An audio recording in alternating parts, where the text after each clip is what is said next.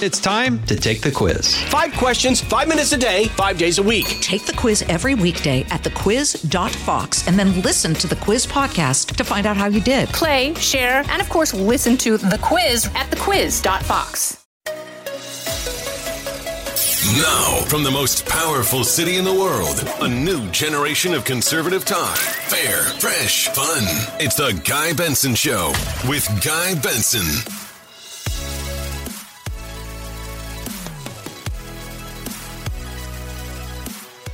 It is Tuesday, November 2nd, 2021. This is The Guy Benson Show. Welcome, one and all, to the Tony Snow radio studio.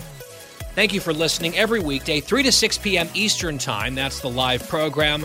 I'm your host, Guy Benson. Our website, GuyBensonShow.com, a one stop shop for all things related to the show, including the podcast. If you ever miss any of the segments live, they are all there on demand for free every day GuyBensonShow.com on that podcast. We'll get to our first guest here in a moment. Later on today's show, Josh Holmes is going to be here, Bill Hemmer is going to be here, and Leslie Marshall will also join us. So we are stacked up today on this election day. Let's bring you first a Fox News alert, as we do every day with stats.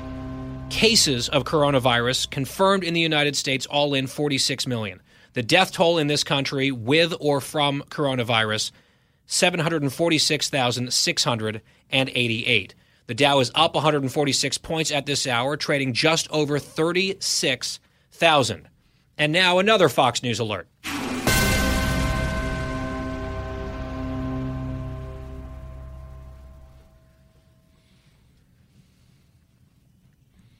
Well, you know what that music means. It's election time here at Fox. And in Virginia, New Jersey, and some other jurisdictions around the country, it is election day. In Virginia, just across the river from our studios, we are, what, T minus under four hours away from the polls closing and the results starting to come in. Early results out of Virginia will be from the early vote, tabulated first, which are expected to tilt Democratic. Then the question becomes do the Republicans and the independent turnout, is that enough to overcome? What the Democrats say and believe that they have, which is a pretty significant early vote edge. That is the whole math. That is the whole ball game today in the highly watched state, or we should say Commonwealth of Virginia. And joining me here in studio to help break this down and talk about all things politics is Bret Baier, chief political anchor for Fox News, anchor of Special Report, every weeknight at 6 p.m. Eastern on Fox News Channel host of the hit podcast Bret Baier's All Star Panel, and he's also author of the best selling book, To Rescue the Republic. Last time, Bret, we had you on, you were at number two on the bestseller list. And then you went up to number one. So, congratulations. That's huge. Thank you. And clearly, it was you because this is fair, fresh, and fun. Yeah. You know, and um, this must be. This must be what happened. I didn't want to take full credit, but I'm glad that you see the truth, Bret. And I, I, also didn't want to take full credit the other day for the Atlanta Braves being in the World Series. I'm not a Braves fan, but I did throw the first pitch out at a Braves game this year. Oh. They were kind of on a, a schneid at that point, and look what's happened to them now. So I'm I'm not saying that it's all just a Midas touch here at the Guy Benson Show, but I'm implying it very heavily. all right, Bret. The Virginia race is of great interest, I think, to a lot of people because this is a state that Democrats have really controlled pretty handily for the last decade plus. Republicans have not won statewide in Virginia in 12 years. Last year, just you know, one year ago, almost to the day, it was a Biden easy 10 point victory. And the polls and all the indications are pointing to a very close race today with Glenn Youngkin, the Republican, right there, slightly ahead in the polls, but basically a toss up. Uh, what are you looking for tonight? What are you hearing?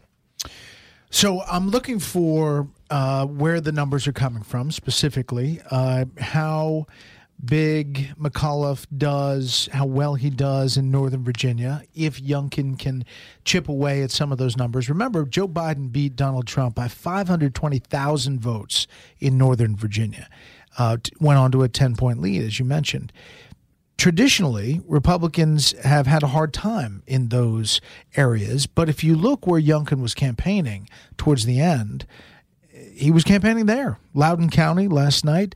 Uh, he's been to Fairfax. He's been to a number of places that traditionally Republicans don't go Like for their- Alexandria. with their clothes. They don't go to close there. Right.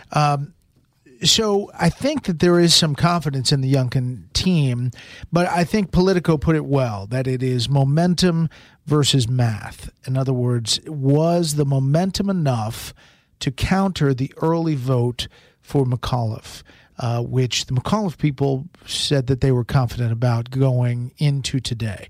So it really is turnout, and you know, you, then you look at other factors. You look at the weather across the Commonwealth, and you know, are people turning out? Anecdotally, you're you're hearing long lines in places that are good for Republicans, uh, but he needs at least fifty-two to fifty-five percent of the vote today to win in a tight race. Youngkin Yeah. does. Yep. And it's funny, we were chatting off the air. The McAuliffe people have sort of looked at the electorate and they've got their models about the early vote, what they think they've done. And it's not really aligning with what I heard the Youngkin people believe the early vote looks like.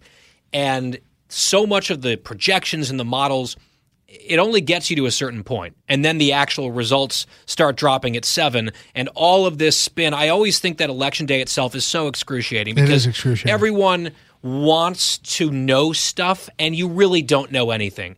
And I remember hearing uh, in January in those two runoff races for the Senate good things on the ground for Republicans. Oh, we're liking what we're seeing here. We're liking what we're seeing there. The Demo- oh, Democrats aren't liking this. And then we all remember what happened in both of those races. So it's I think a lot of it is just sort of uh, people putting out rumors and wish casting and all sorts of stuff Sure. uh, until 7 p.m. Eastern time here. Yeah. You- will get an early little look with our voter analysis, which is pretty, has been really, really accurate. And we've been able to make calls based on the raw vote total added to our voter analysis, which is a massive poll before, uh, it goes a, few days before and the day of. Uh, and the raw vote total, and you put that together, Start to align them and, and see. then our you know nerds in the uh, in the uh, decision desk uh, start to look at where that vote is and what if it lines up, and that's how they make uh, the decision. And we'll have that tonight. Bret, you mentioned the Loudoun rally last night for Glenn Youngkin, his final rally.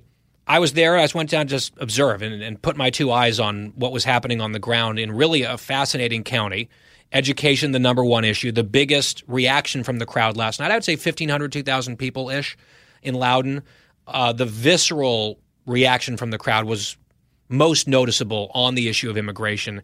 And I want to play for you. I took some of this video. I posted Immigration or education? Education, my mistake. Education. He didn't mention immigration at all. Maybe briefly in passing. Education. And he began with a two part point on curricula and what parents are so up in arms about.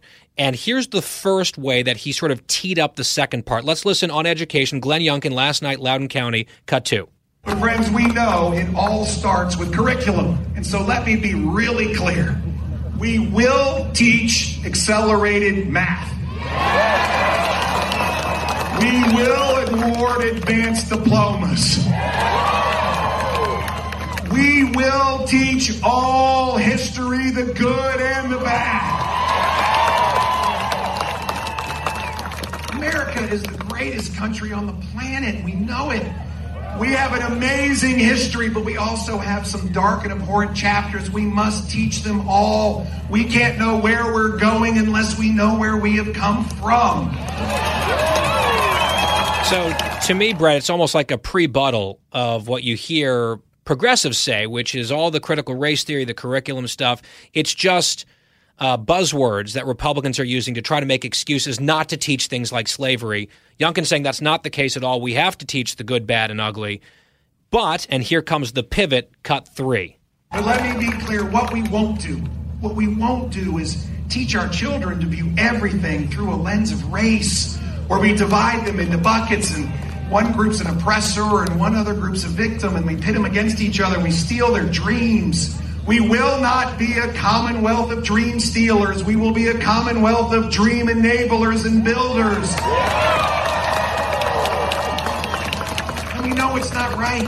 We're all created equal. And we're trying so hard to live up to those immortal words of Dr. Martin Luther King Jr., who implored us to be better than we are, to judge one another based on the content of our character and not the color of our skin. And so let me be clear. Let me be clear on day one, we will not have political agendas in the classroom, and I will ban critical race theory. All right, so biggest cheer of the night right there in Loudoun, where education has been front and center. And you juxtapose that messaging with McAuliffe's closing rally yesterday in Fairfax County, where he had with him at the rally, in fact, speaking at the rally, Randi Weingarten, the union boss for teachers' unions. I mean, it is a striking closing argument juxtaposition on the last day of the campaign.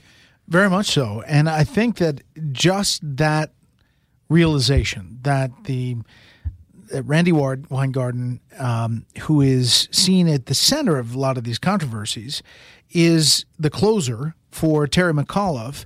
Suggests that McAuliffe is acknowledging, at least in part, that he's lost this argument uh, in the polls and with the hearts and minds of these parents who have problems with the schools, and that he has to fire up the union uh, to come out the base, the union base, and by doing that, you're you're losing some of that independent vote, but you're trying to fire up the deep blue vote uh, with Randi Weingarten. Otherwise, why would you do that? It seems tone deaf in this environment.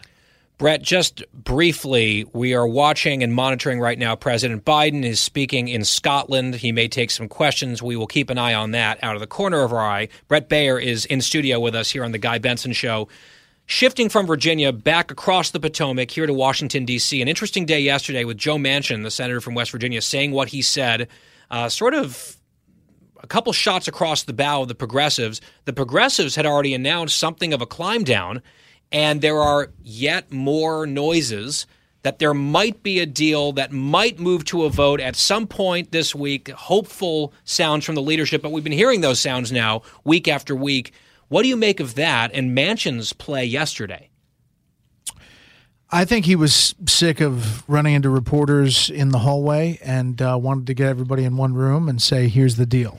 um, I do think that he's been saying something similar for a long time, which is, "I need to know the the impact on this reconciliation bill on the U.S. economy and what it means for the deficit and debt and what it means long term. You know, he rightfully says and characterizes it that the reason they get down to 1.75 is because they cut these programs to two or three years. So you know, no Congress is coming in afterwards saying, you know what, we're ending this after two years. It's really great for everybody, but it's over. And so in reality, the, if you want to price it out, it goes the full seven, eight, ten years, mm-hmm. and suddenly you're looking at a different price tag. So he is not the only moderate up there that's concerned about actually seeing the text. And it's just not moderates in the Senate. And a There's, CBO score, too. And the CBO score. And so I don't think you're going to get a vote this week on unless the progressives say, fine, do the infrastructure vote and we'll do the other one later. You're not going to get both votes no. this week. But it sounds like maybe they're more open to finally voting on infrastructure. I don't know exactly what has changed. If anything, it feels like the outcome of Build Back Better has gotten more hazy. Yes. And yet, I, maybe there's just a sense of exhaustion among the progressives saying we might actually come up with nothing here, so we better do something. Yeah, and they're getting blamed. Yeah. And they're getting blamed, and they have to say it wasn't us. Uh, we didn't do it. Uh, we're we're for everything, and um, I think if they do that, it'll be a major walkback, and I doubt that the other bill will move forward the same in the same way. Right. I mean, it'll get restructured and it'll take a long time. Right, dozens to, of times, maybe. Yeah. yeah. Well, Bret Baier is the chief political anchor here at Fox. He'll be co-anchoring special coverage tonight on the election. Of course, special report 6 p.m. Eastern. You can buy his book, New York Times number one bestseller, "To Rescue the Republic." Appreciate it, Bret. Great to see you. Thanks for swinging by. All right, guy. Thanks. It's Bret Baier here in studio on the Guy Benson Show. We're just getting started. Don't go anywhere. Stay tuned. The Guy Benson Show. More next. from the Fox News Podcasts Network. Hey there, it's me, Kennedy. Make sure to check out my podcast, Kennedy Saves the World. It is five days a week, every week. Download and listen at foxnewspodcast.com or wherever you listen to your favorite podcast. Fox Nation presents podcasts Women of the Bible Speak. I'm Shannon Bream, host of Fox News at Night and author of the new book, Women of the Bible Speak The Wisdom of 16 Women and Their Lessons for Today. Subscribe now on Apple Podcasts, Spotify, FoxNewsPodcast.com, or wherever you download your podcasts.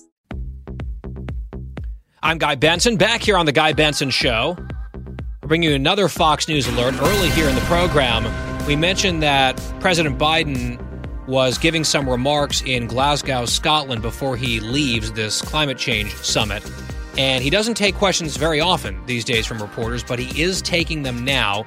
Let's go live to Scotland and listen to some of this Q&A between the president and the press corps. More oil. Um, and we'll see what happens on that score uh, sooner than later. Um, number three, I think if you take a look at what we're talking about, you look to this coming Thanksgiving. You know, uh, we're in a situation where we find that uh, um, we are in a very different circumstance. Last Thanksgiving, uh, um, you know, I, uh, uh, as I said, this year we're working on a supply chain issue. But last Thanksgiving, I sat down with my wife, my daughter, and my son-in-law. Uh, this Thanksgiving, we're all in a very different circumstance. Things are a hell of a lot better and the wages have gone up higher, faster than inflation, uh, and we have generated real economic growth. It doesn't mean these dislocations aren't real. They do affect people's lives. For example, one of the reasons why I decided to talk about the need to deal with uh, um, uh, uh the, uh, the operation and the gouging that occurs in some of the pricing of beef and chicken and other things is that uh, that's why I think I indica- that's why I indicated to you we're going to look at whether or not uh, there's a violation of, of antitrust laws and what they're doing. So there's a lot to look at, but the bottom line is that I think uh, that uh, and anyone who would prefer as bad as things are in terms of prices helping hurting families now, trade this Thanksgiving for last Thanksgiving.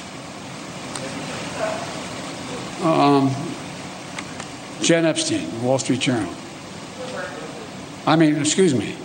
I beg your pardon. Bloomberg. I hope I, I, I, I got it. I got it. Thank you. Especially since my granddaughter works for you guys uh, in a different circumstance. So I, I got it. I'm in trouble. Well, I'm going to ask a, a very Bloomberg question to begin, which is um, Have you decided who you will nominate to chair the Federal Reserve Board?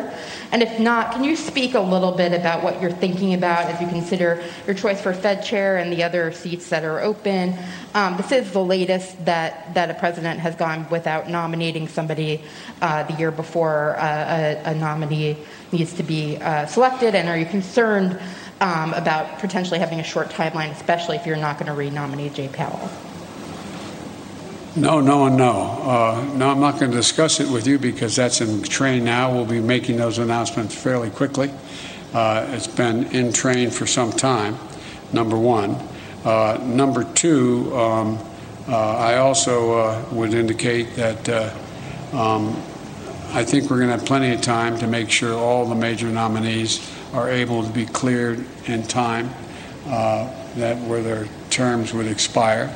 And number three, I've given a lot of thought to it. And I've been meeting with my economic advisors on what the best choices are. We've got a lot of good choices, but I'm not going to speculate. All right, now. so you can hear there the president taking some questions from the press corps, a bit halting at times. He's preparing to depart from Scotland after this climate change summit.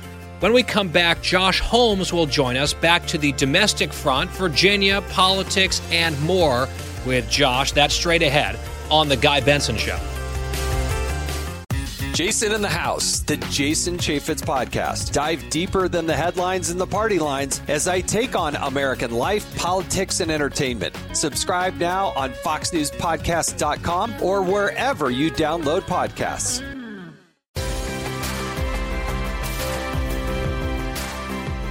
Guy Benson. As we continue here on The Guy Benson Show, I saw this today from Politico. found it interesting, especially to compare and contrast last night's big, really significant Youngkin rallies in Virginia Beach. He had more than 2,000 people there. That's a city where McAuliffe actually canceled a last minute rally in Virginia Beach. And up in Loudoun County, that's the one that I attended. What was Terry McAuliffe up to? Well, he was stumping with Randi Weingarten, the woman who is arguably more responsible for more harm inflicted on more children in the United States than anyone else, any single person in the year 2020 and early 2021. Just a double, triple down on the base strategy for McAuliffe. And Bret said, Bret Baier earlier said that could be very tone deaf in the scheme of things, or if they feel like they just can turn out their base and that's enough in Virginia, a D plus 10 state, then, you know, that would explain it. But at one of his rallies in Fairfax last night, Terry McAuliffe said this Guess how Glenn Youngkin is finishing his campaign? He's doing an event with Donald Trump here in Virginia. That's the quote. Politico writes, That was a lie. Trump wasn't in Virginia. He never campaigned with Youngkin. He did make the case for the GOP candidate, a fantastic guy, during a brief tele rally, like a, a phone call. That was not a Youngkin thing. Meanwhile, writes Politico, 30 miles away at the Loudoun County Fairgra- uh, Fairgrounds, a crowd several times the size of McAuliffe's was waiting for Youngkin to take the stage. You got a hint of why McAuliffe was desperate to manufacture the fake Trump event because of his, quote, modest and listless crowds that he himself, McAuliffe, was drawing. Does that mean anything? Joining us now is Josh Holmes, founding partner of Cavalry LLC, co host of the Ruthless podcast, longtime Republican operative and aide. Josh, great to have you back. Hey, guy, what's going on, man? I just have to ask you, since I just quoted Politico, there was another piece in Politico just this week where uh, one of the lib journos decided to listen to your podcast, Ruthless, and write a review, and he did not like it, and it seemed like the minions did not care for his views. the disrespect, guy, the disrespect. Yeah, no, they uh, they took great issue with the program, and that's okay. It's not meant for them, right? I think I probably would have had heart failure and and thought about quitting altogether if the dude who wrote that story found anything redeemable about what we say on the variety program. okay, so almost like a strange endorsement in some ways, the negative review. it is. It's kind of a backwards endorsement in some ways, but you know, like it, you probably run into this all the time, guy. But when your critics are out there, you, you just wish that they could be smart about it, right? I don't mind them hating us. I just wish that they'd do their homework a little bit, right? And it's Yeah. like, guy pens 2,000 words about us. I don't even know if you really it, listened to anything other than an interview with Vice President Mike Pence, but he had a lot to say about all of the things that motivate us. Yeah, sometimes you kind of root for better opponents, and sometimes you just have to go to war with the opponents that you have in politics, Josh.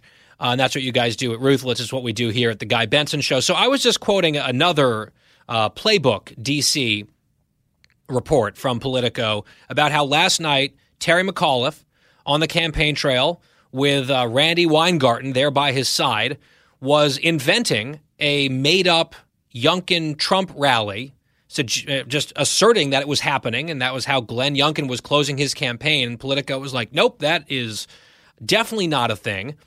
And you look at the enthusiasm and certainly the intensity gap that exists in this race. I think that is undeniable. What is debatable is whether ultimately it will matter to the final outcome. The polls show an extremely tight race. So take this ball wherever you want to take it, Josh, in terms of what you're seeing on the ground, what you're hearing. You're a very plugged in guy. What are your expectations here tonight? And what do you make of uh, really a surging Youngkin toward the end and kind of a bit of a spiraling, lackluster McAuliffe? Yeah, I mean, look, the first thing we all have to remember is that Virginia definitely is a blue state. I mean, if you listen to Democrats, they're trying to pretend as though it's like the ultimate swing state. But but recall that Joe Biden won by double digits one year Right. ago, almost to the date, right? So it, it it's pretty blue at this point, and it certainly has been blue for over the last decade. The fact that we are talking about this you know, just one year removed from a Democratic sweep in Virginia, I think says a lot about the direction of the country and, you know, its proximity to what's happening in Washington, D.C., and, and ultimately the trouble that that has, has brought upon the McAuliffe campaign. Compounding all of that is this national issue that really sort of started in Virginia, which is the issue of critical race theory and, and more broadly, the issue of classrooms and what's being taught to children and whether or not parents should have any say in the education of their children, which seems like. and, and either, and also, I would add, also just closed classrooms for well over a year in Virginia, right? That was also very much in this mix.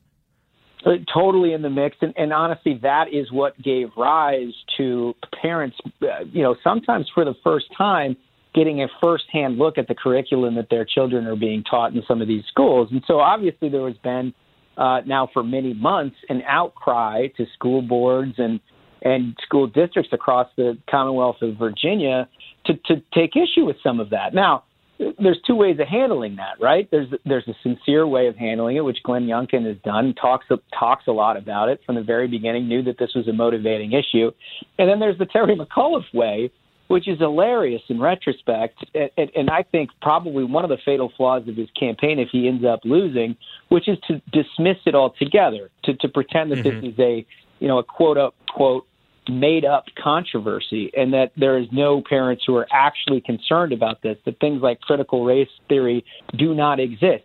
Well, that should come as news to the people in Loudoun County who've been seeing that curriculum for the better part of a year now, right? So uh, it, it is a, a horrible mistake that he made down the stretch of this campaign. And it's the kind of issue that can eat into a center left of the electorate on an issue that they care about uh, and make them think twice about where they're aligned from a partisan standpoint. You know, you recall like 10 years ago, Guy, that issue was health care, right?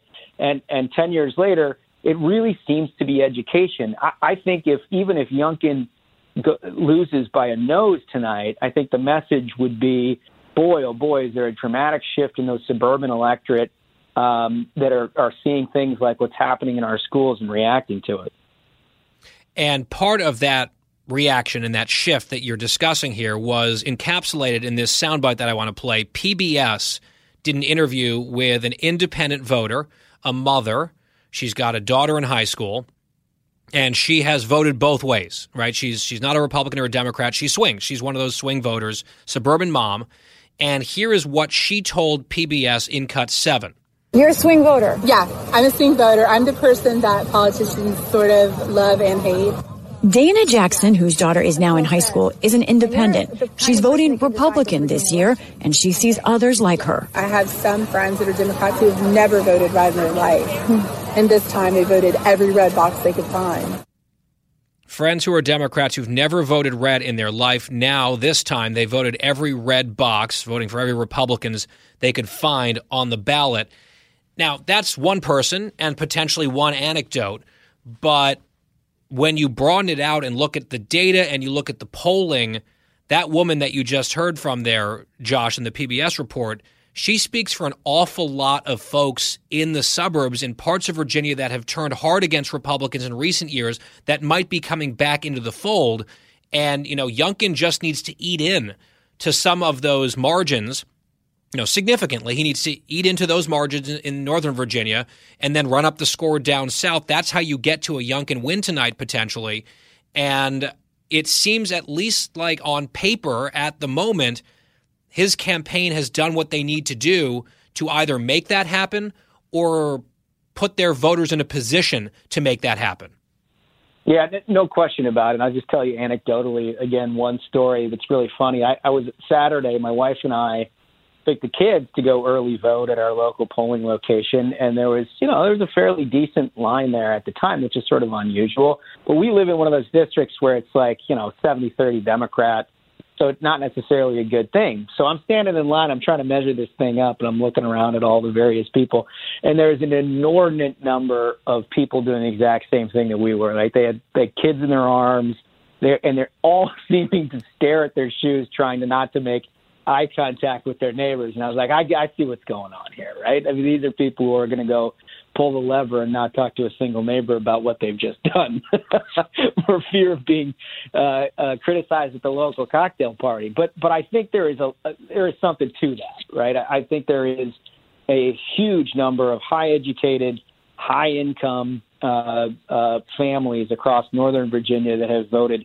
extremely Democratic over the last two or four cycles that are looking around at basic things like education uh, and, and and the economy. I mean, let's be honest. Uh, it, the inflation being what it is, the supply chain issues being what it is, and the tone deafness of the National Democrats in trying to do more of what's already put us in a really bad place I think as a lot of those folks thinking twice about what it is that they voted for over the last few years. I, I think uh, Youngkin has done a very good job of capitalizing on that.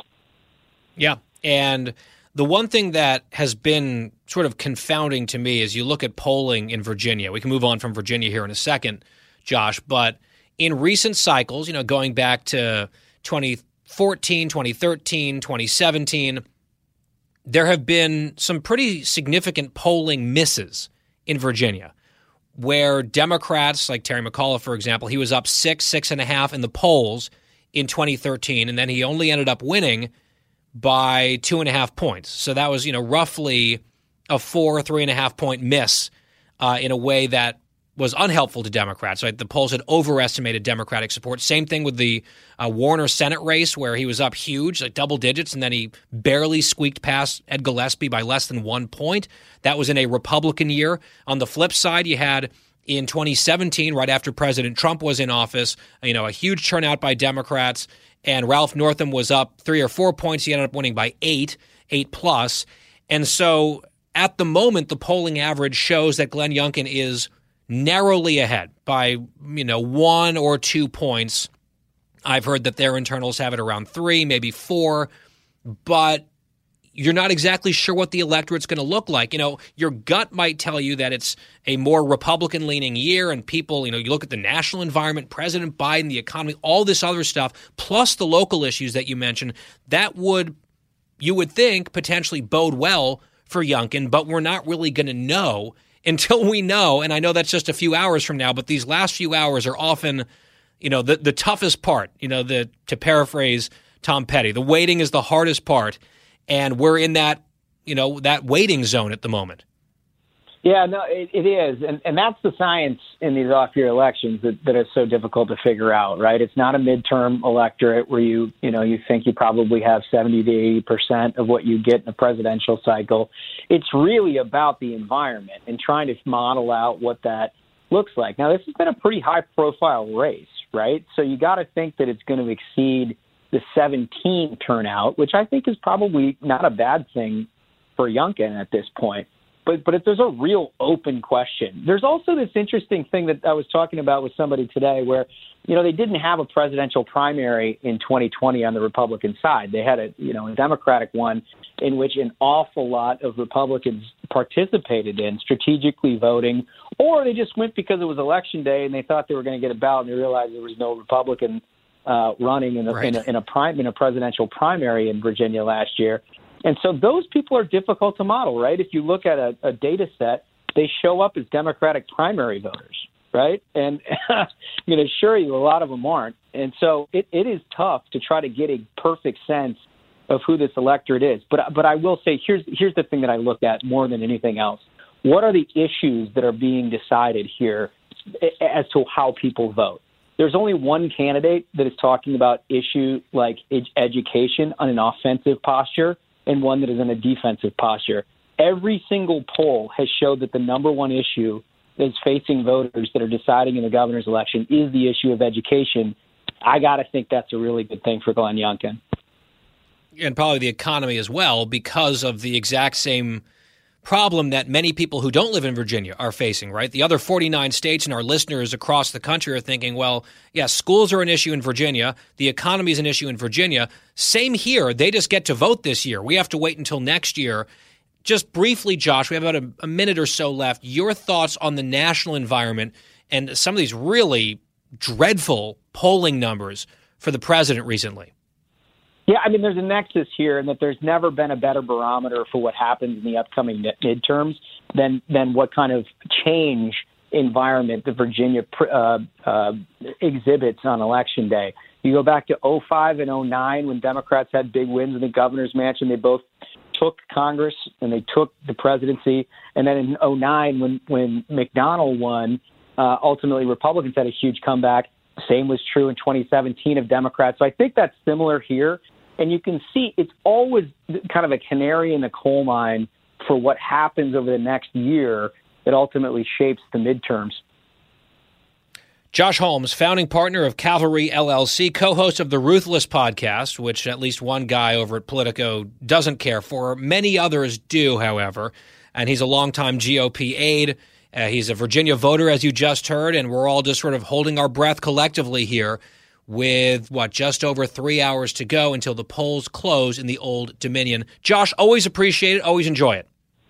Guy, very much a pleasure. We'll talk uh, soon. We absolutely will. Josh Holmes on The Guy Benson Show, back after this. Fresh conservative talk. Guy Benson Show. New from the Fox News Podcasts Network. My name is Kennedy, and welcome to my podcast, which will, I humbly say, single handedly save the world. You're welcome. It's Kennedy Saves the World. Subscribe and listen now by going to FoxNewsPodcasts.com. Back here on The Guy Benson Show. Yesterday, we played the clip for you. Terry McAuliffe making one of his other closing arguments on education, saying that there are just too many white teachers. He's saying there's a mismatch there. Too many white teachers for students of color, and we've got to diversify. I couldn't help but wonder could they bring in some guest teachers like Ralph Northam or Mark Herring, the two guys that he's campaigning with who have worn blackface? Maybe have a little visiting professor from the great white north, Canada, a little, a little guest uh, Professor Trudeau could show up. It's amazing that this guy has the stones, the chutzpah, to accuse the Republicans and Glenn Youngkin of running this racially divisive, racially charged campaign when he's actively campaigning with two blackface guys and he's saying that there are too many white teachers in Virginia schools. There's just so much projection going on with Terry McAuliffe. And it really is just, you know, a slap in the face to all these parents who have been so upset for so many different reasons about education in schools to have your last rally with Randi Weingarten of all people. I mean, they're just putting it right out there. This is who we are. This is what we're going to do. The mandates are coming, the restrictions. We know best.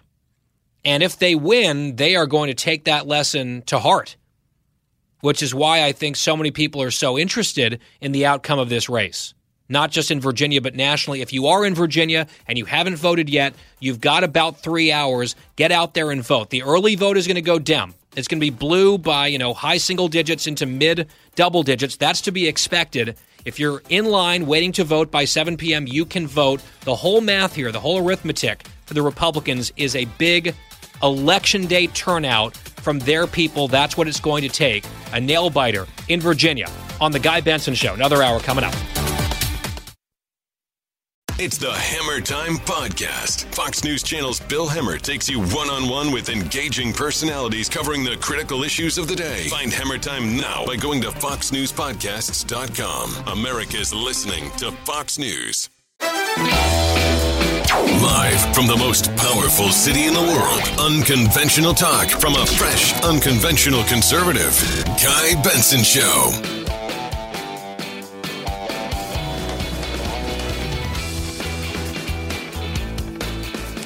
A brand new hour here on The Guy Benson Show on this Tuesday, Election Day, in a handful of places around the country. I'm Guy Benson, your host. Thank you for tuning in 3 to 6 p.m. Eastern every weekday. GuyBensonShow.com is our website, GuyBensonShow.com. The podcast is always free, of charge, and on demand to you every single day. Fox News Alert as we get going here in the hour. Another good day, positive day on Wall Street. The Dow finishing up 139 points. The Dow closes 36,053. How about that? Well, still to come on today's show, Bill Hemmer later this hour, Leslie Marshall in the next hour. But our next guest is Carol Markowitz, columnist at the New York Post and FoxNews.com. Carol, great to have you back here. Welcome back. Hi, Guy. Thanks for having me.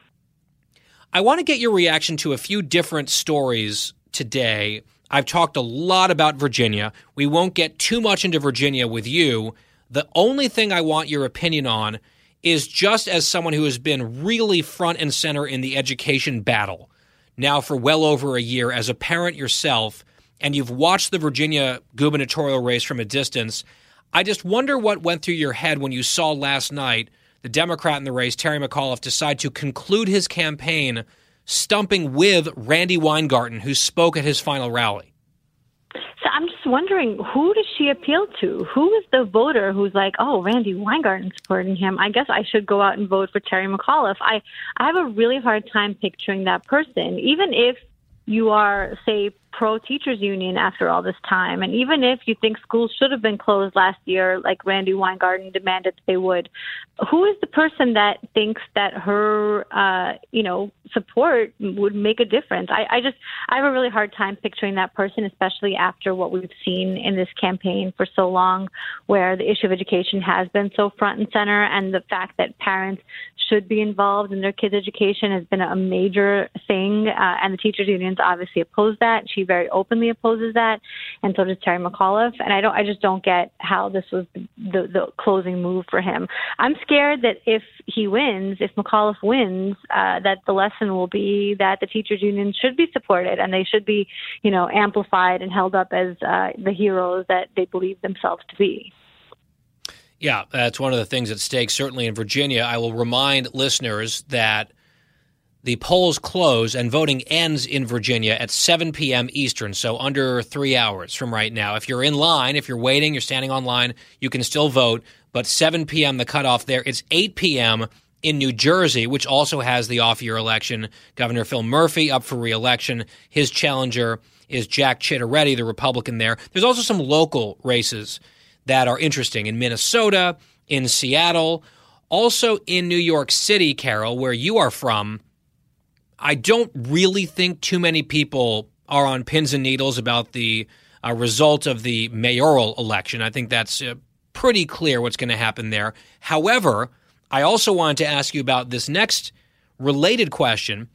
The sitting New York City mayor, Bill de Blasio, who, even among many on the left, is not exactly the most popular politician ever to grace New York's political scene.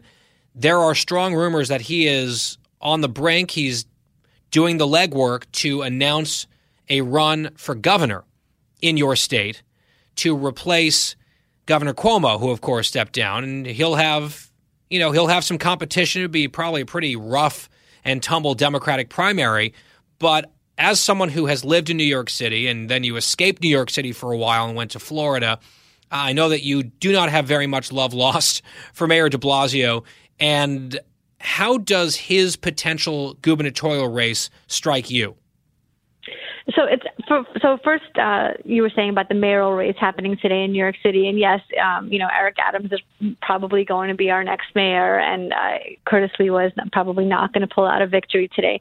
But I think that people who are you know kind of right of center should see this as a bit of a win because the race would have been very competitive had it been another socialist. I think I think even in places like New York City, in deep deep blue places like New York City, people have sort of had enough of the leftism, and Eric Adams won his primary primary specifically because he was such a moderate and he wasn't anti, uh, he, he wasn't for defunding the police and he wasn't for any of the crazy ideas that the left has. So it's it's not a huge win, but it's a bit of a win for people right of center. As for Bill De Blasio, um, I laughed out loud when I woke up to that news today. I thought it was hilarious. Um, he got 0.0% when he ran for president. I don't think those numbers will be much different in New York State. I, I have a really hard time seeing who might be his constituency in New York State. There's already uh, some far left people running. There's already uh, the Kathy Hochul, who's the current governor, is sort of seen as the moderate, even though she masks two year olds. She forces the masking two year olds, so I, I don't really see her as moderate myself. But in general, she's seen as politically moderate in the state. And I just don't see what lane um, a communist has at this point in the race for governor. So I think his numbers are in the 0.0 range. Something that has come, something that's come up in New Jersey, in New York, is because you're you're talking about your state and your city, and I, I don't necessarily disagree. I mean, he, he clearly feels like he's destined for bigger and better things, but he has not been a beloved mayor of New York City. He made no impact in the presidential race, and it will be at least two other significant players in that primary for governor. One of the issues that is now being discussed in New York, New York City in particular, is vaccine mandates. Now, I thought it was very interesting in the new NBC News poll that we talked about here on the show a bit yesterday, really brutal for the Democrats and for uh, President Biden in a lot of different ways. One of the little items that was maybe not noticed by a lot of folks farther down in the poll was the vaccine mandate policy from President Biden, you know, where people effectively need to get the vaccine in order to be employed. And that question was asked and one of the arguments in favor of it, just a number of weeks ago when it was announced, was that it's popular. Well, now it's not as popular anymore. It's underwater, with 50%, a bare majority, disapproving of that policy. And I'll just say the caveat that I always do I am very pro vaccine. I got my vaccine as soon as I could. I encourage everyone that I know and love to do the same. And I don't back down from that one bit. I think it is life saving. It is a, a modern miracle, the COVID vaccines, and I'm very grateful that I had mine. I think the mandate question is a separate one. Uh, I think the mandate question for children is one that is coming, and we've gotten a few hints of that already, for example, in the Virginia gubernatorial race. Seeing the shift in the polling nationally, Carol, away from people just saying, "Oh yes, of course we support this." Now it's you know it's upside down that question. At least in the NBC News poll, there are questions, for instance, about first responders in cities like yours, FDNY, NYPD. Uh, you know, when it comes to airlines, when there are disruptions, if there are disruptions, and if people feel like their public safety is endangered because of mandates like this, I, I would imagine potentially that support could drop further what is your take on vaccine mandates and sort of the latest front in that skirmish?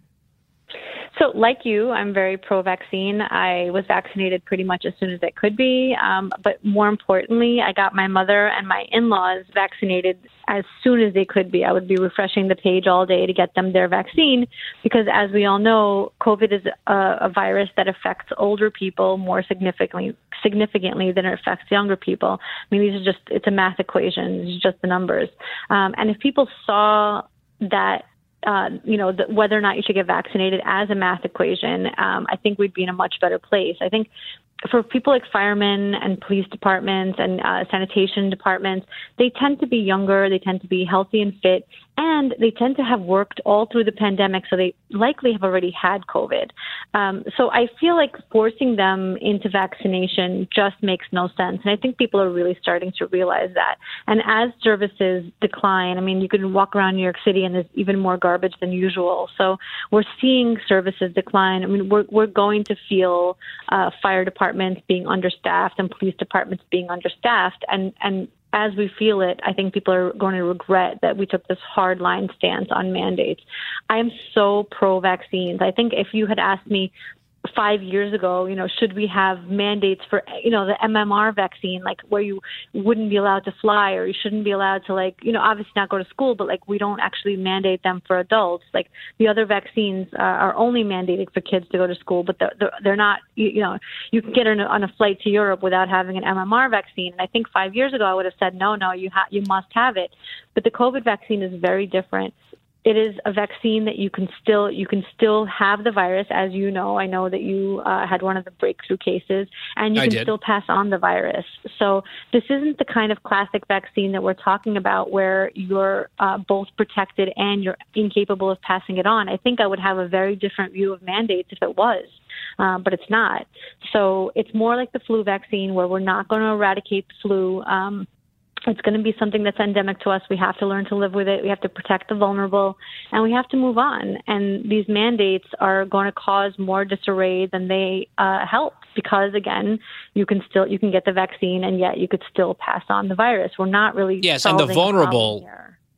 Your your point about the vulnerable that does not entail overwhelmingly, statistically, mathematically, that does not entail children.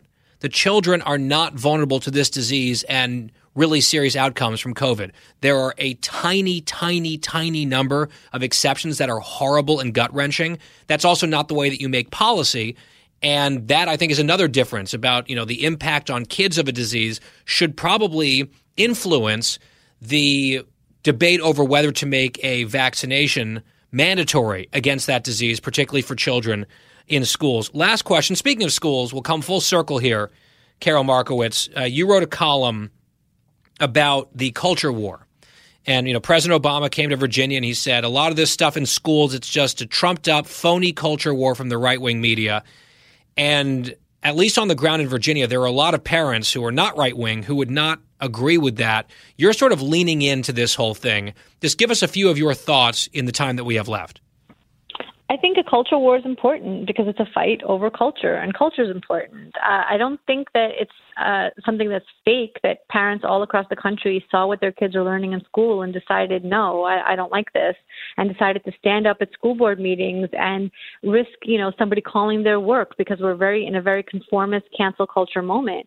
So I think these parents are taking a risk, they're taking a chance, and they're fighting in this war because culture is important. I think Republicans shouldn't shy away from it. This is important and don't let anybody uh, call you names or, or, or make you afraid to stand up and say that I don't think that what they're learning in school is appropriate and I, I will not let this happen on my watch. Do you think that the overreach of the federal government, the DOJ, the Attorney General, getting the FBI involved, right, with these school board meetings, do you think that the backlash of that was so swift that and ferocious that perhaps that tool that they were trying to potentially abuse has been neutralized because people spoke out? Yeah, I think I think people really realized what they were doing because it made no sense to have the attorney general involved. If if something happens at a local school board meeting, if somebody threatens somebody, if somebody hits somebody, if anything like that happens, that's a local police matter.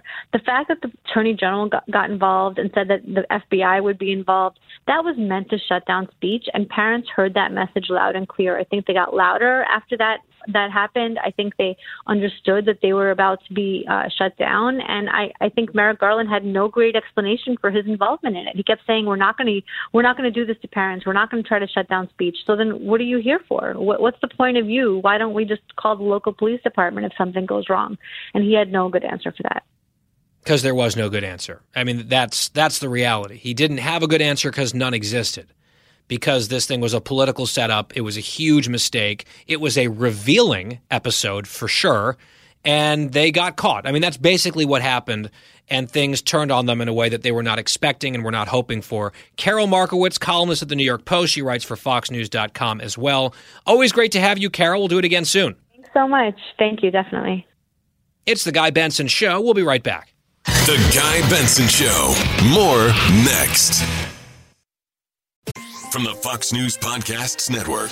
I'm Ben Domenech, publisher of The Federalist, and I'm inviting you to join a new conversation with the smartest thinkers out there about the country and where we're going. Subscribe to the Ben Domenech Podcast. Subscribe and listen now by going to foxnewspodcasts.com. I'm Guy Benson. We're back here on The Guy Benson Show. Bill Hemmer in the next segment. He's on his way. He'll be at the Big Magic Wall tonight up in New York in the Fox uh, coverage of election night. Looks like I might be joining the coverage in the 11 o'clock hour Eastern with Bret and Martha, so it's a heads up there. I'll be on Gutfeld tomorrow night if all goes according to plan. So heading to New York after the show today. I want to talk briefly, though, about something that we touched on with Bret Baier involving the fight on Capitol Hill among Democrats. So I'll remind you briefly of what Joe Manchin, part of what he said yesterday, the moderate senator Democrat, of course, from West Virginia in Cut 8. Holding this bill hostage is not going to work in getting my support for rec- reconciliation bill. Throughout the last three months, I've been straightforward about my con- concerns that I will not support a reconciliation package that expands social programs and irresponsibly adds to our $29 trillion in national debt that no one seems to really care about or even talk about. Nor will I support a package that risks hurting American families suffering from historic inflation. All right, so that seemed like it could be a real problem for the progressives who already have said, you know, we don't trust this guy, we don't trust him, we don't trust Sinema. That's why we want to do Build Back Better first, and we're going to keep holding back the bipartisan infrastructure bill. But it looks like maybe they're walking away from that demand a little bit. Pramila Jayapal, who's the progressive caucus chair from Washington state, said this yesterday, cut 10. I just have to believe what the president says. And the president said right after the senator spoke that he is confident he can deliver 51 votes for this plan. I am going to trust the president. Our members are going to trust the president. And um, we are going to do the job that we need to do, which is pass it through, pass both bills through the House. I do believe it will happen this week. This week. So, sounding a little bit more sanguine, saying we're just going to trust the president. If it goes with, I'm reading between the lines. If they go with the infrastructure bill first, bipartisan one, and so be it. But we have to trust that we're going to get the other bill through as well. I just think the other bill could change a lot. That's probably what worries them. I've seen that they've put this uh, temporary SALT deduction back in, which would be effectively a tax cut for the rich. it's amazing the Democrats are going to do this. A tax cut for the rich. It's going to be a huge element, at least as it stands right now, of this build back better thing that they're pretending is all about you know working people and so on and so forth. No these uh, well-to-do well-heeled suburban dems are really desperate to deal with this tax issue for their folks. And again i wonder how that will sit with not just the progressives in congress but the progressive base if that is in but other things like you know uh, child care there are a few other things that are out and I'm seeing some rumblings already on progressive Twitter, people not happy about that. I'll just say this I understand that there are maybe a dozen or so Republicans in the House who support the bipartisan infrastructure bill. They want to vote for it. And I'm open to the argument. I understand why. I've seen both sides. I've, ex- I've sort of explained it, articulated it here on the show. However, there are rumors that Pelosi would still possibly need to count on some Republican votes to get the infrastructure bill passed I don't think that Republicans should have any hand in that. If that means withholding votes, sitting out on the sidelines, waiting to see if the Democrats can demonstrate that they have a majority on their own, then let the chips fall if they can. If not, do not throw them a lifeline because these two bills are connected and the Dem only bill is a debacle. We'll step aside. Bill Hemmer joins me in studio in New York when we return. From the Fox News Podcasts Network, download and listen to The Untold Story with Martha MacCallum. The host of The Story on Fox News Channel sits down with major newsmakers each week to get their untold story. Subscribe and listen now by going to foxnewspodcasts.com. It is the Guy Benson Show every weekday right here, 3 to 6 p.m. Eastern. Thank you for listening. GuyBensonShow.com for the free podcast. If you can't listen live, we are joined in studio up in New York as I'm here in D.C. for now, although I'm heading up to New York this evening. It's Bill Hemmer, co host of America's Newsroom, 9 to 11 a.m. Eastern on Fox News Channel. Also has his fantastic podcast, Hemmer Time, at foxnewspodcasts.com. He'll be at the wall tonight for the election up in Studio F, the big one. And Bill, it's great to have you back here. Guy, good to be with you, Guy. How you doing?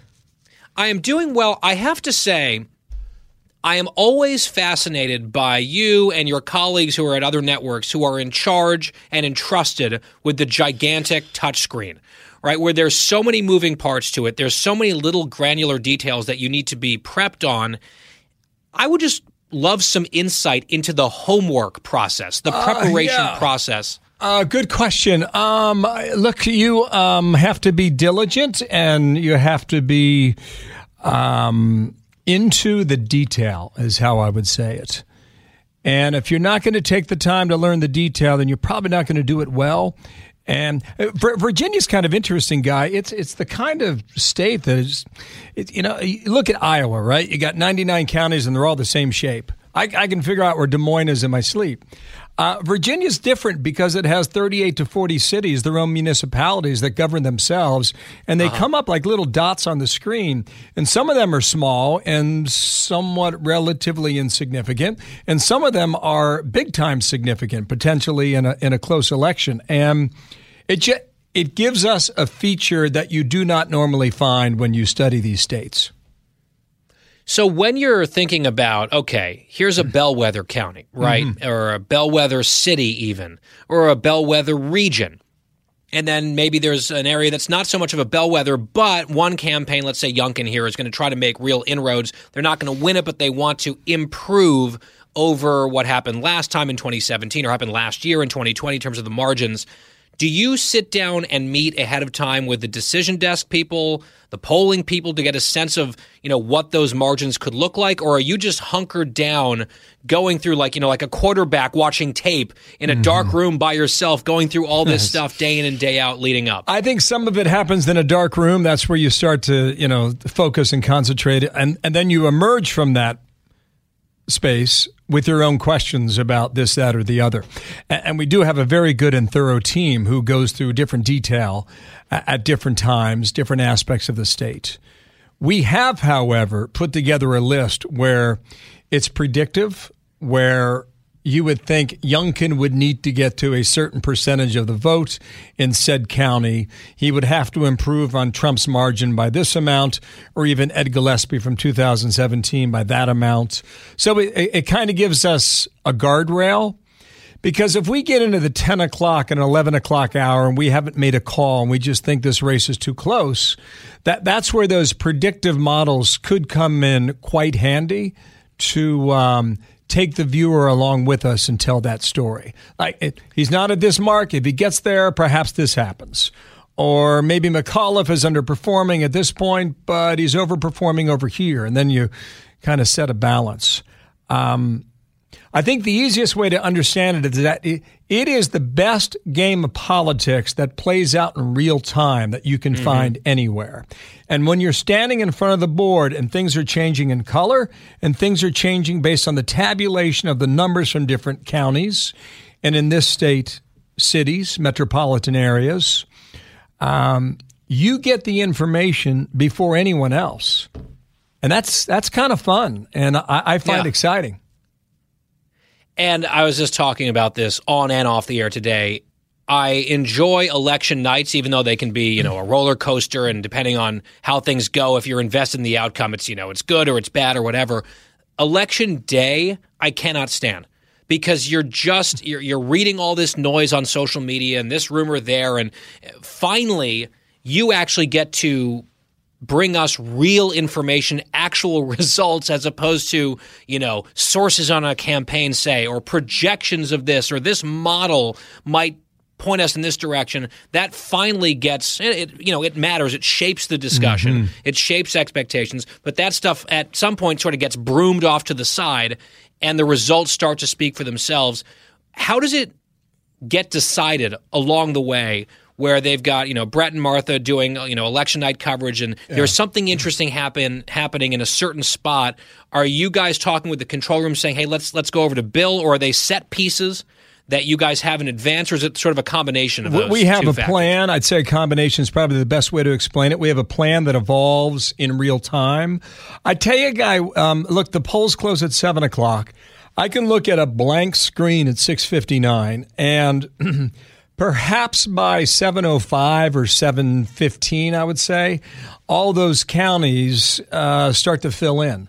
And it's red and it's blue and it's just a few numbers down here and maybe a few numbers over here and, and maybe a rural area. Then you'll get a city to pop in. It won't be the full vote but it'll be a little bit. So you get a little batch here and there. And so during the 7 to 8 o'clock hour i, I, I think there's high drama and um, well, sure. A, a lot of tension okay. too, actually. Yeah. yeah. It, what what I studied the most was the election 11 months ago between Biden and Trump, and then the governor's race between Gillespie and Ralph Northam from 2017. Those mm-hmm. are my two baselines right now as as we go into the night.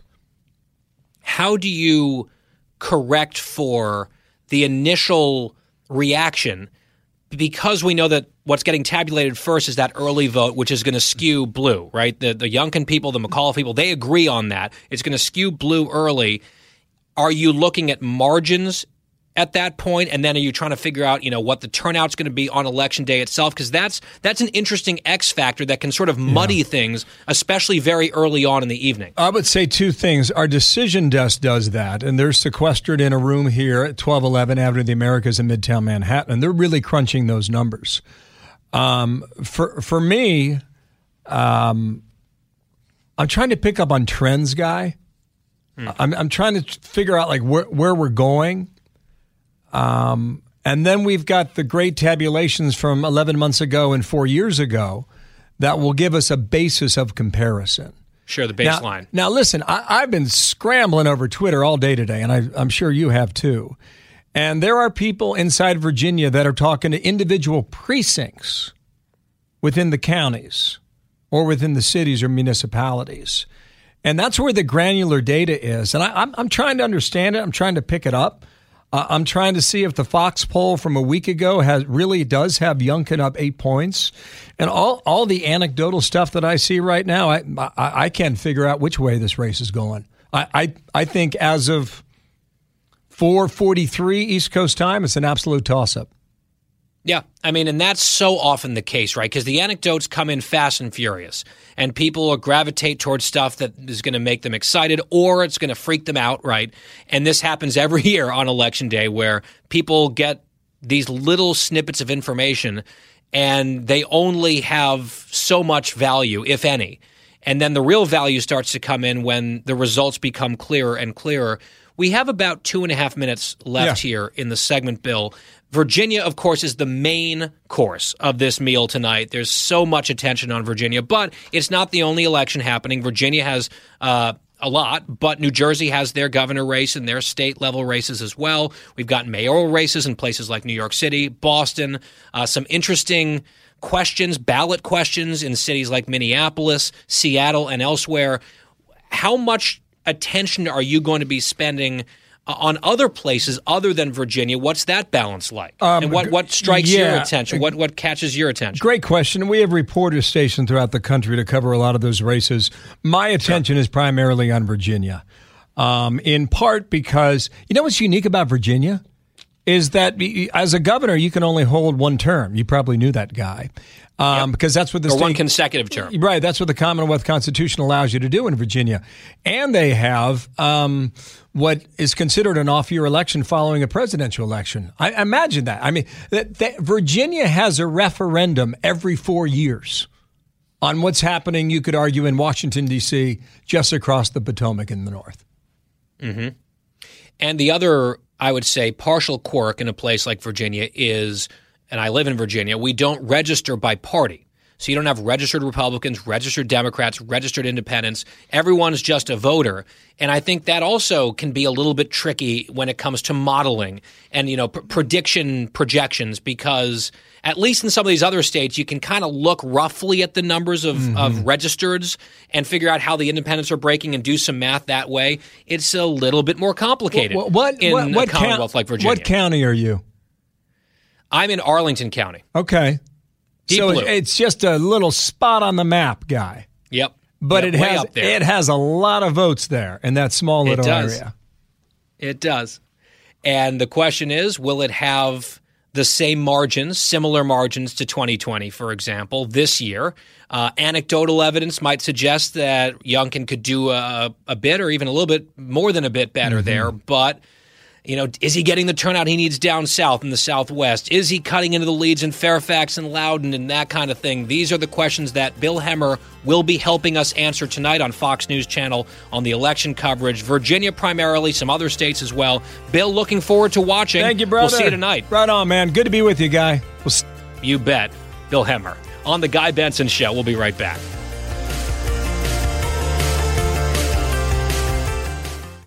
From the Fox News Podcasts Network. Download and listen to The One with Greg Gutfeld, the co host of The Five, like you've never heard him before. You know him, you love him, you want to be like him. Subscribe and listen now by going to FoxNewsPodcasts.com. Here's the Guy Benson Show on this Tuesday, Election Day. Thank you for tuning in. GuyBensonShow.com. Well, I think we have time, even though it's election day, to sneak in a little woke tales. Two stories out of the Ivy League.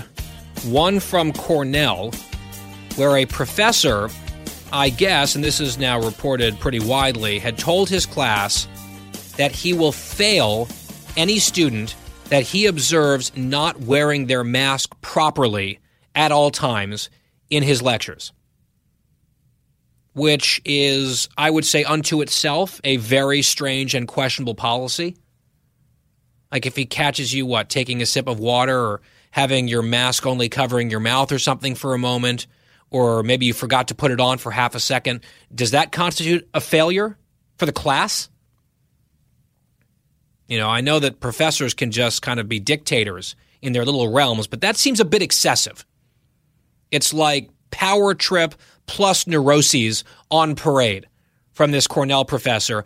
And what happened was he sent out an email to the class calling out a few students in the lecture hall, which is, I guess, a pretty big class, by posting their physical descriptions and saying, if I can find out who these people are, I'm going to fail them based on my previous instructions. Again, this sounds like a crazy person to me, a vindictive, crazy person.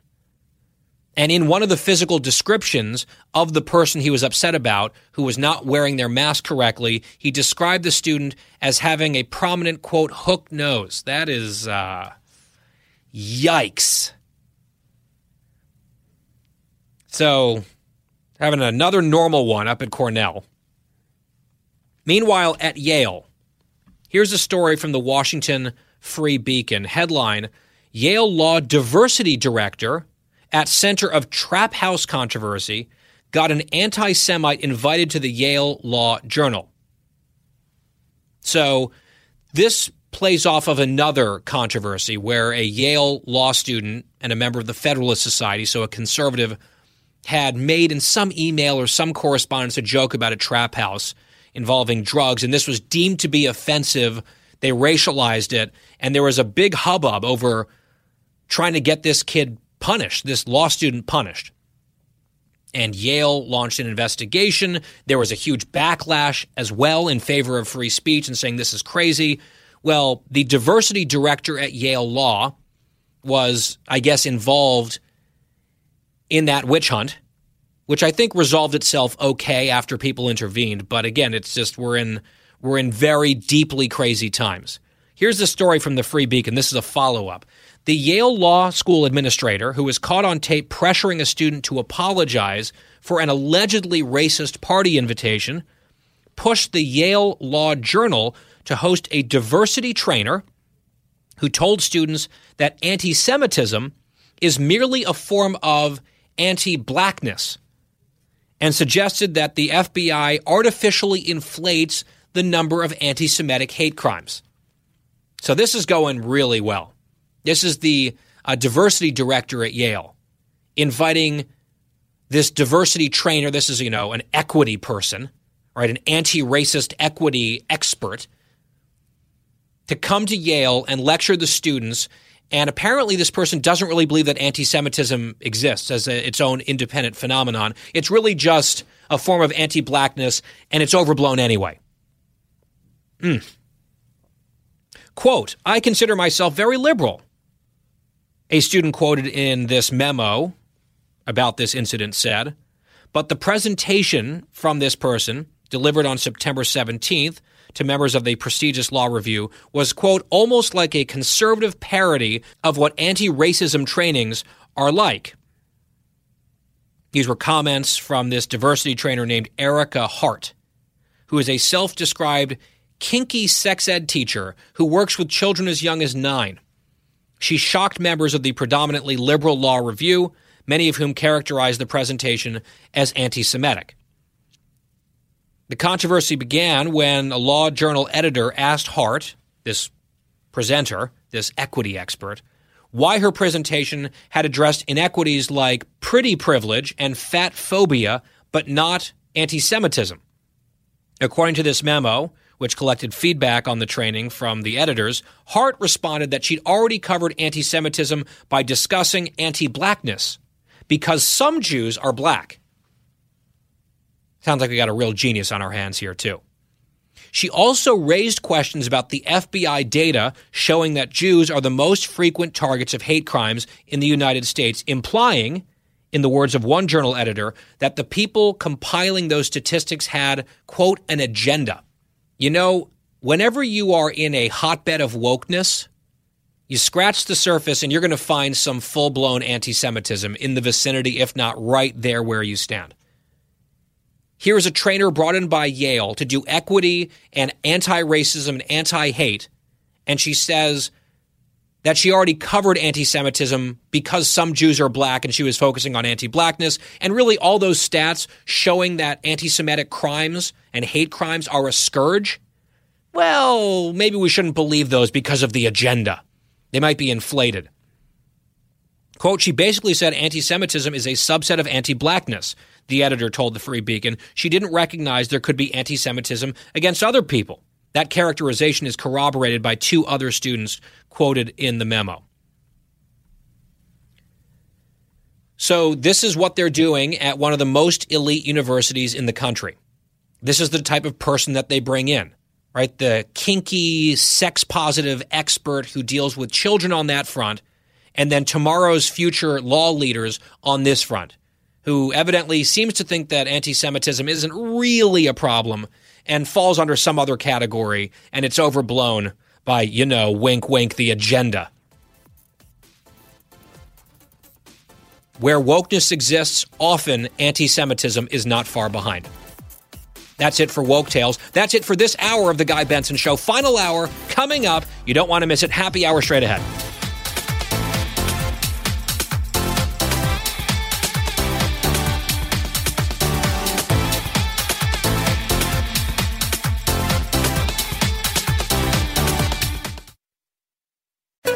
This and all your favorite Fox News podcasts ad free on Apple Podcasts with Fox News Podcasts Plus. Just go to foxnewspodcasts.com for all the details.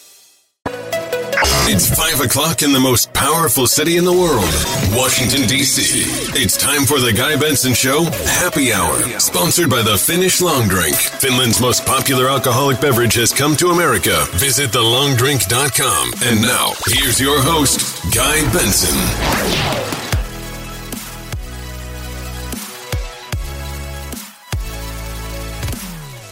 Time for the happy hour on this Tuesday, Election Day in Virginia and New Jersey and elsewhere. Thank you for listening to the Guy Benson Show. I am Guy Benson. Our website is GuyBensonShow.com. We encourage you to listen live, many ways to do so, between 3 and 6 p.m. Eastern every weekday. There's also a podcast, which is free and on demand every day, the whole show. GuyBensonShow.com, FoxNewsPodcasts.com, or wherever you get your podcasts. And the happy hour is brought to you by the Finnish long drink, which is delicious and refreshing. TheLongDrink.com is their website. You can plug in your zip code. They can tell you where you can go buy this elixir. It's a great alcoholic beverage. I'm a fan of it. TheLongDrink.com, 21 plus only. Please and thank you, and always drink responsibly. Joining us now as we kick off our final hour today is Leslie Marshall, Democratic analyst and Fox News contributor. Leslie, welcome back. Thanks, Guy, for having me back. I see that you have an op ed at foxnews.com, your take from a Democratic perspective on the Virginia governor's race. Just walk us through how you're feeling today and what you think some of the lessons might be, even though obviously we don't have a final result yet. It's a very close race. We know that for sure. How are you feeling? What are you thinking? Uh, interestingly enough, I feel very similar uh, to the uh, day of the recall election here in California. Um, if you remember, right up until the 11th hour, uh, talk show host Larry Elder, who I know and I'm friends with, and I'm like you, a talk show host, and I, do have, I have no business being governor of California, and uh, uh, the governor, uh, Gavin Newsom, uh, we're neck and neck up, up until the last week, a little bit more than a week. And the enthusiasm was very low among Democrats and very high among people who were in favor of recalling Newsom, whether they were Republicans, independents, or even some Democrats. Um, I was also concerned if Gavin Newsom won uh, that it would be tight. So honestly, I would echo the same sentiments. I, I'm, I'm nervous because it's tight. Uh, do I think McAuliffe can win? I can, but I am concerned about the uh, lack of enthusiasm. Your second part of the question, which is what do we learn? Well, whether he wins or loses, I think my party needs to learn a few things. Um, one, on the progressive, and I've said this before, I'm a moderate uh, centrist Democrat. And I've, I've said before, when you have the majority, and I and I've told them too. Take a page out of the Republican playbook, okay? And that is unite. Republicans do that well. They held their nose and voted for Trump. Many of them couldn't stand Trump, but they were Republicans. They wore that red on their chest, that red cape, and were loyal to the end. And Democrats need to have more of that. Uh, the Progressive Caucus is a problem, you know, with that. They need to learn with a negotiation. You get some of what you want, but you leave some of what you want on the table. That is when everybody gets wins and loses. That is a true negotiation. And ask anybody at the top who's a gazillionaire who uh, negotiates or has people do that for them on a daily basis. Second, uh, Joe Manchin, Kyrsten Sinema, they need to make a decision as to, you know, what party are you a part of and why are you doing this? Because if you look at polling in Sinema and Manchin's district, the people in their districts actually favor the legislation that they're dragging their feet on. And I just want Well, to say two depends quick on things because it. I, I just I know that you also you know have time uh, time constraints, but you know uh, we have a gubernatorial election today that's very very close. Um, certainly, this infighting and this dragging it doesn't help the president, doesn't help his poll numbers, doesn't help Terry McAuliffe, which is a fellow Democrat, and you know keeping uh, Democratic control of Virginia, which has been a purple and now would some would argue a very blue state. And then of course it doesn't help coming up in the midterm elections, especially when you're looking at about 15 Democrats that are very vulnerable. So my thing as a Democrat is do one should have done this not together in two pieces. Infrastructure easy pass easy win. We may not be having this conversation today even if we were just looking at you know part b if you will. And then you know two um, you know who are you doing this for? I understand paid family leave lower drug prices especially for those 15 vulnerable democrats. They are worried about their constituency. But the, the voices we hear the loudest in my party on the far left or from joe manchin are not echoing the sentiments of their constituents and they're not helping us with midterms the president with ratings or terry mcauliffe who should be up by more than a dead heat or by 1% or down by 1 depending on what poll you read today. Yeah, in a state that one year ago Joe Biden carried handily by 10 points, right? It was a double digit Democratic state a year ago. And I think it's safe to say there will not be a double digit Democratic victory tonight when the votes are all counted. And there's a decent chance that the Democrats could lose that seat. And I think some of it might have to do with D.C. and what's happening and the dysfunction on Capitol Hill. I think there's also a national environment that you mentioned. I also think that the quality of the campaigns and the candidates, that stuff matters. The issues at play in Virginia, they matter. But you mentioned President Biden. He came to Arlington, Virginia, not long ago. He did one event in the home stretch of the campaign for Terry McAuliffe. He is not popular nationally at the moment. He's underwater by double digits, according to multiple polls. And that obviously, Leslie, you know this, is a huge indicator heading into a midterm cycle. Usually the party in power at the White House has a rough midterm cycle. Two years later, that's historically what happens. It can start to get more than just a little rough when the president in question is unpopular with the American people. And I wonder what you think Joe Biden's negative favorability and job approval rating can be attributed to, and what he can and maybe what he can't do to turn that around. Well, honestly, and I'm not going to blame the media, which I'm a part of, but I do think the American people constantly just see negativity. What they don't see is how many people are vaccinated rather than the, you know, anti-vax, you know, rhetoric. What they don't see is how many less people are dying from or people are in ICUs or less people are getting uh, COVID. Uh, what they don't see is, you know, uh, they, they're not hearing positive messaging, and, quite, and, my, and my party is not doing that, that as well. What they don't see are the merits of what is being put forth in this package. They just see a lot of negative headlines. They're, and, and you know, whether it's infighting or you know, this is going to help you or this is going to cause inflation. Um, so you know, messaging from my party, media, and of course people that aren't in my party, um, you know, give this idea that it's all gloom and uh, you know, doom and gloom, and it isn't. And and so there are different areas of responsibility regarding that messaging because you know to me as a former journalist, I'm a political analyst and I, I opine on the facts, but the facts are there's positive and negative on every single situation you know out there. Obviously, there's not negative if you know somebody uh, uh, not positive if somebody dies from COVID, but it certainly is positive when less people are dying uh, from COVID. As an No, but it's not just messaging, right, Leslie? This is not just a messaging problem that Democrats have exclusively. Like there's there are reality problems too. People aren't just inventing the way that they feel because they're being tricked by what the two anti-Biden media. I I, I strain to really buy into that. Well, no, I'm not saying it's. Ju- I'm not saying it's just that. As I had mentioned prior, when we talked about uh, the uh, legislation that's not being passed by the Democrats, they're not uniting. They're they're they're not uniting. I mean, how how badly do you want this? How badly do you want to stay in power? You know, just because historically, you know, you lose power, you lose seats in the House, you lose seats in the Senate, you you lose the majority when you know your party is you know in in the White House and the Oval Office. Typically, okay, that doesn't mean that you just you know give up and pick up your ba- pack up your bag and go home. And and Yeah, and I wanna get to feel that. Some of my party is not fighting hard enough. Yeah, I actually want to get to the infighting within Democrats in a second. The last point I would make, though, is it's not just bad messaging. It's not just lack of unity among Democrats. The numbers among independents, I think, tell a lot of the story. People are not happy with what they are seeing and what they are feeling in their actual lives. Whether it was objecting to what they saw in the pullout of Afghanistan, at the border, uh, more close, you know, closer to home, you've got inflation and you've got shortages and that sort of thing, that's tangible stuff. That isn't just smoke and mirrors leading a bunch of independents astray, right? That's what they wake up and see and feel each day in their lives for their families, right? There's something to that. There must be, right? You're, you're correct on that. But again, we're a year away from the election, which some to some people it's around the corner. But as you know, it's a lifetime away. And Yep. Between now and then, it will be exactly what you just said. What are they failing? With the exception of Afghanistan. Afghanistan is even in the top 20 of voters, whether they're Democrat, Republican, or independent uh, minds. Immigration is. Education is. Uh, the economy is. Uh, COVID is. Um, and, and, you know, at the end of the day, in uh, a year from now, how people are feeling, and I, I feel that, and I hope certainly, our nation will be in a much different and better position, and they'll feel more positive, and we won't see uh, those types of numbers among independents. I'm not, I, you know, I'm very honest, and I think that's why, you know, you guys like having me on, even though I'm a, I'm a Democrat. I don't just say, hey, if my team says it, I agree with it.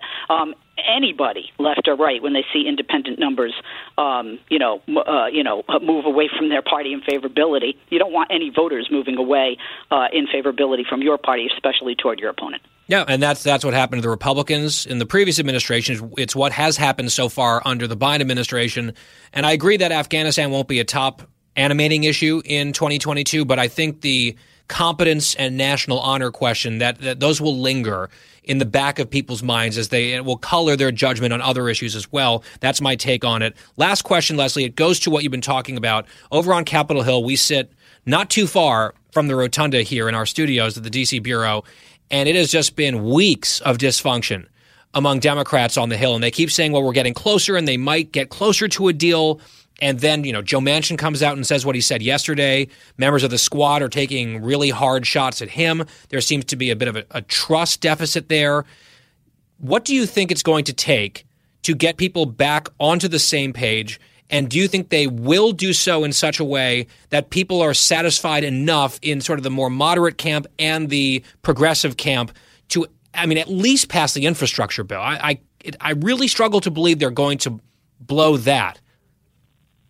No, I, I, agree with you. This is why I think they should have already done that. You know, they shouldn't have tied the two together and you know, allowed the Progressive Caucus, which is a minority in my party, to hold them hostage. Um, you know what? I don't know. I'm being honest, and this is why. Everything they've a- not everything, almost everything they've asked for, they've gotten. Senator Sanders said, "Okay, lowering prescription, you know, drug uh, prices." He's having conversations with Manchin. It, it doesn't seem like Manchin is going to budge totally, but you know, he may throw uh, them a bone. Okay, and and that would help. Like I said, those 15 vulnerable Democrats that are, um, you know, up. Their House seats are up, obviously, uh, as they are every two years. excuse me, in uh, in uh, the next election in the midterms, but you know, you, you have the progressives that said, yeah, you know, Speaker Pelosi, I've got to give her credit for seriously not like, you know, just slapping these people at this point because she said, you know, they said, I want to see the Well, text. she needs They've their the votes.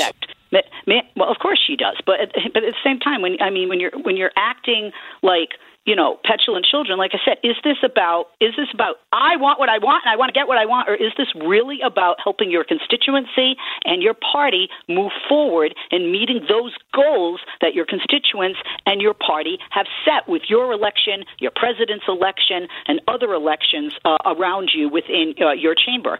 In addition to that you know, Joe Manchin keeps saying, "Well, you know, we, you know, we have time." No, we don't have time. I mean, you know, this should have been done before the president went overseas. This certainly should have been done before today. And speaking of that, I can't stand when anybody puts this, we're going to do it Thursday. Never do that. It's like showing your hand at a poker game. You just don't do that.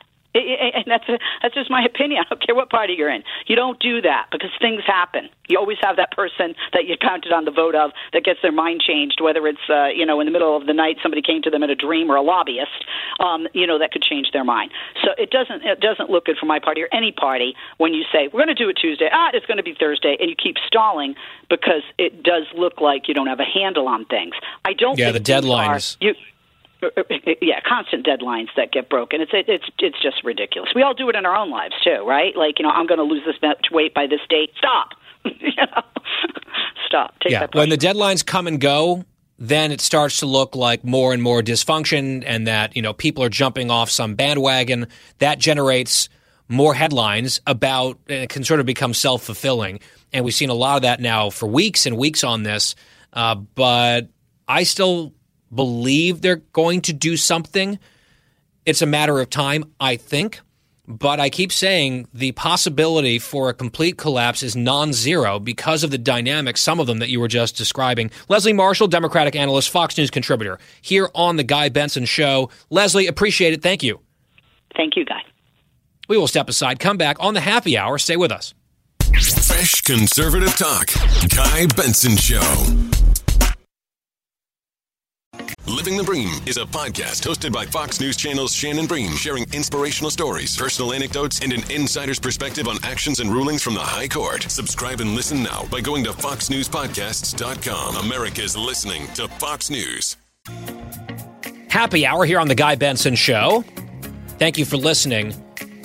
So, I mentioned a few times that I live in Northern Virginia, and around my neighborhood and surrounding neighborhoods, there have been an eyebrow raising number of Glenn Youngkin signs. I saw almost none for Donald Trump in the election. There were definitely Trump voters around. They just weren't going to advertise it, right, in their front yard. And that has changed a bit where I guess folks feel like there's some kind of a permission structure where they can plant that Youngkin sign in their lawns or in their windows of condos and that sort of thing. And I've seen them and it has been noticeable. That's anecdotal, that's not data. And at this stage, when we're so close to the polls closing, you're just sort of casting about for little signs here or there. What I will say, speaking of signs, is that on the median, so not in people's yards, but sort of in public areas, public grass, the Glenn Youngkin for governor signs have been disappearing overnight. Right? There'll be eight or 10 in a given stretch of road, and then the next day you go driving and they're all gone. Sometimes you can still see the wire frames left. Someone's taking them. I saw that the Arlington County Republican Party was able to get some photos of someone who was going and stealing the signs. Looked like a young ish white guy on a little moped. So they published his photo. To me, it's just like the most pathetic thing. Like, you have nothing more important or better to do in your life than going around and stealing lawn signs of someone that you don't like or you don't agree with. I just, I don't get that. I don't understand what they believe that achieves, but it's happening. Now, this story, relatedly, in Virginia, I think is simultaneously hilarious and pathetic. In the 12th district of Virginia, in the House of Delegates, the police department in Radford has reportedly issued a citation yesterday to a guy called Chris Hurst, who is a delegate, a Democrat in Virginia, an elected Democrat. And if you go to his social media bio, he's got his pronouns in there, he's got BLM. So, you know, He's a progressive. He was cited by the police department for driving on a suspended license after a sheriff's deputy observed a passenger getting out of a vehicle and destroying signs for Jason Ballard, who is the Republican opponent in the race. And the driver of this car was Delegate Hurst himself. See, my thought was in politics, you would at least outsource the truly pitiful, grubby, low task of stealing or destroying opponents' lawn signs to some intern or some, like, you know, piddling nobody in your world or in your circle. You don't do it yourself. But I guess in the case of this Virginia Democrat, an elected Democrat, he was the driver of the car as they went around and destroyed on election eve the signs of his opponent. And even better, he was driving on a suspended license. There was uh, a DUI situation with this guy not long ago. And so he's been cited for that as well on election eve. That is quite a look. Really good stuff. That certainly screams sanity and competence and confidence, does it not? Uh, the lawn sign wars at the 11th hour. We'll have actual results to talk about soon, thank goodness, on The Guy Benson Show. Back after this.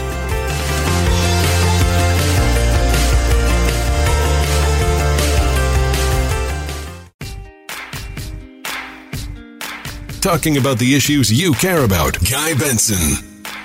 As we continue here, it's the happy hour on The Guy Benson Show. And earlier in today's program, we welcome back to the program Josh Holmes, founding partner of Cavalry LLC, co host of the Ruthless podcast, also a longtime Republican aide and operative, a McConnell guy, getting his take on Virginia and more. Here's part of my conversation with Josh Holmes. So I was just quoting another uh, Playbook DC report from Politico about how last night Terry McAuliffe on the campaign trail with uh, Randi Weingarten there by his side was inventing a made up Youngkin Trump rally, uh, just asserting that it was happening, and that was how Glenn Youngkin was closing his campaign. And Politico was like, nope, that is definitely not a thing.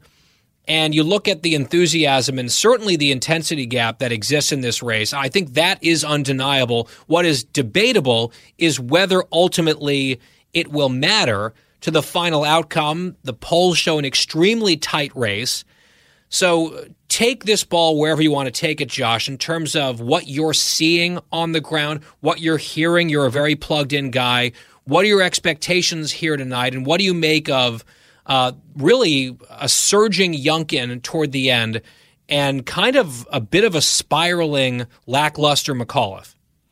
Yeah, I mean, look, the first thing we all have to remember is that Virginia definitely is a blue state. I mean, if you listen to Democrats, they're trying to pretend as though it's like the ultimate swing state, but but recall that Joe Biden won by double digits one year right. ago, almost to the date, right? So it, it, it's pretty blue at this point, and it certainly has been blue for over the last decade. The fact that we are talking about this, you know, just one year removed from a Democratic sweep in Virginia, I think says a lot about the direction of the country and you know its proximity to what's happening in Washington D.C. And, and ultimately the trouble that that has has brought upon the McAuliffe campaign.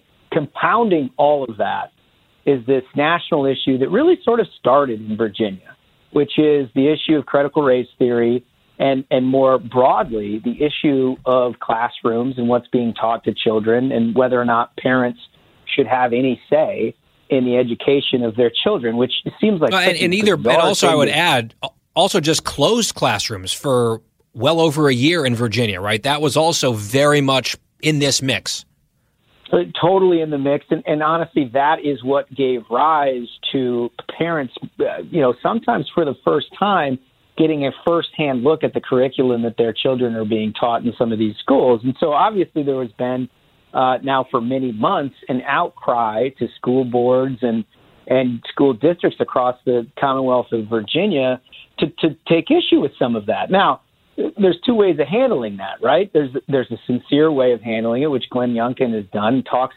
talks a lot about it from the very beginning. Knew that this was a motivating issue, and then there's the Terry McAuliffe way, which is hilarious in retrospect, and, and, and I think probably one of the fatal flaws of his campaign if he ends up losing, which is to dismiss it altogether.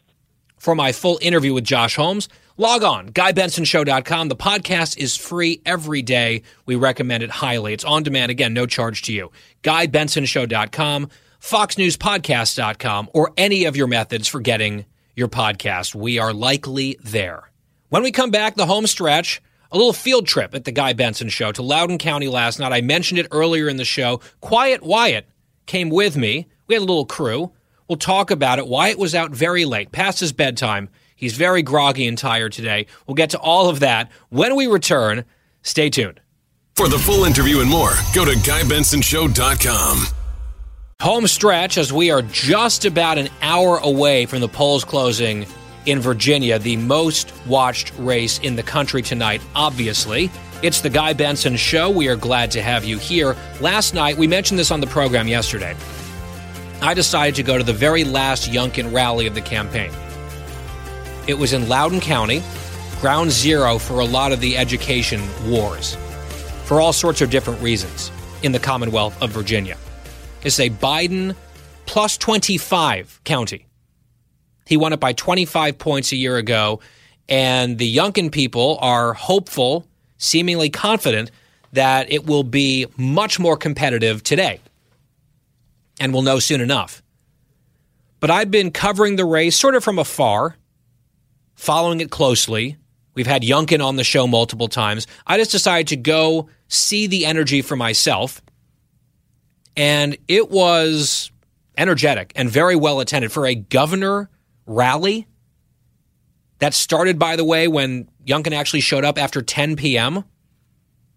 I would say there were probably 1,500, maybe 2,000 people there took forever to get in through these winding roads.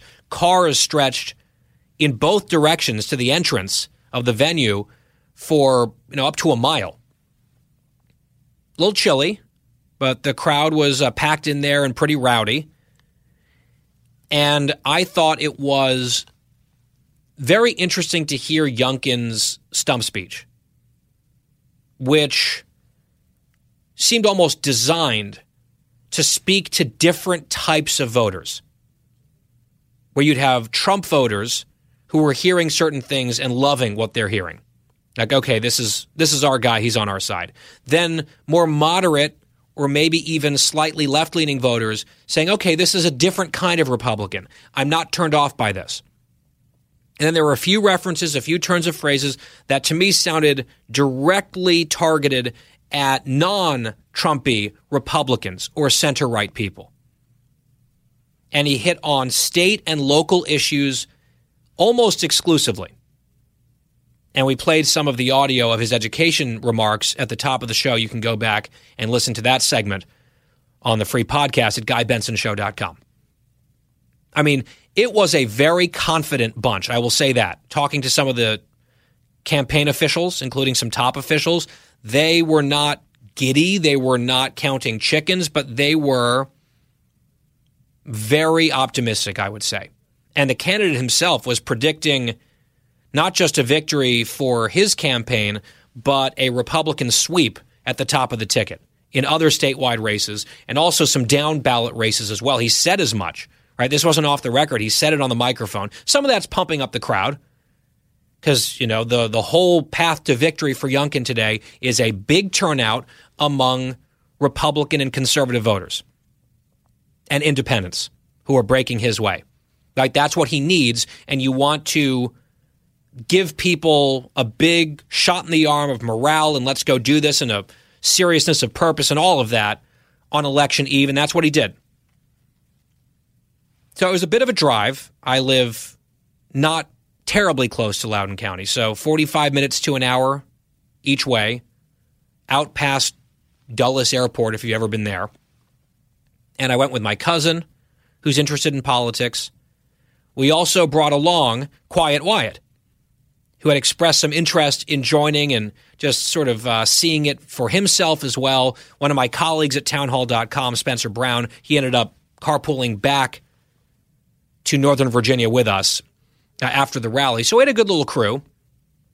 And producer Christine was shocked to learn that Wyatt was coming with, and she is concerned that I am a bad influence because I kept him out so late.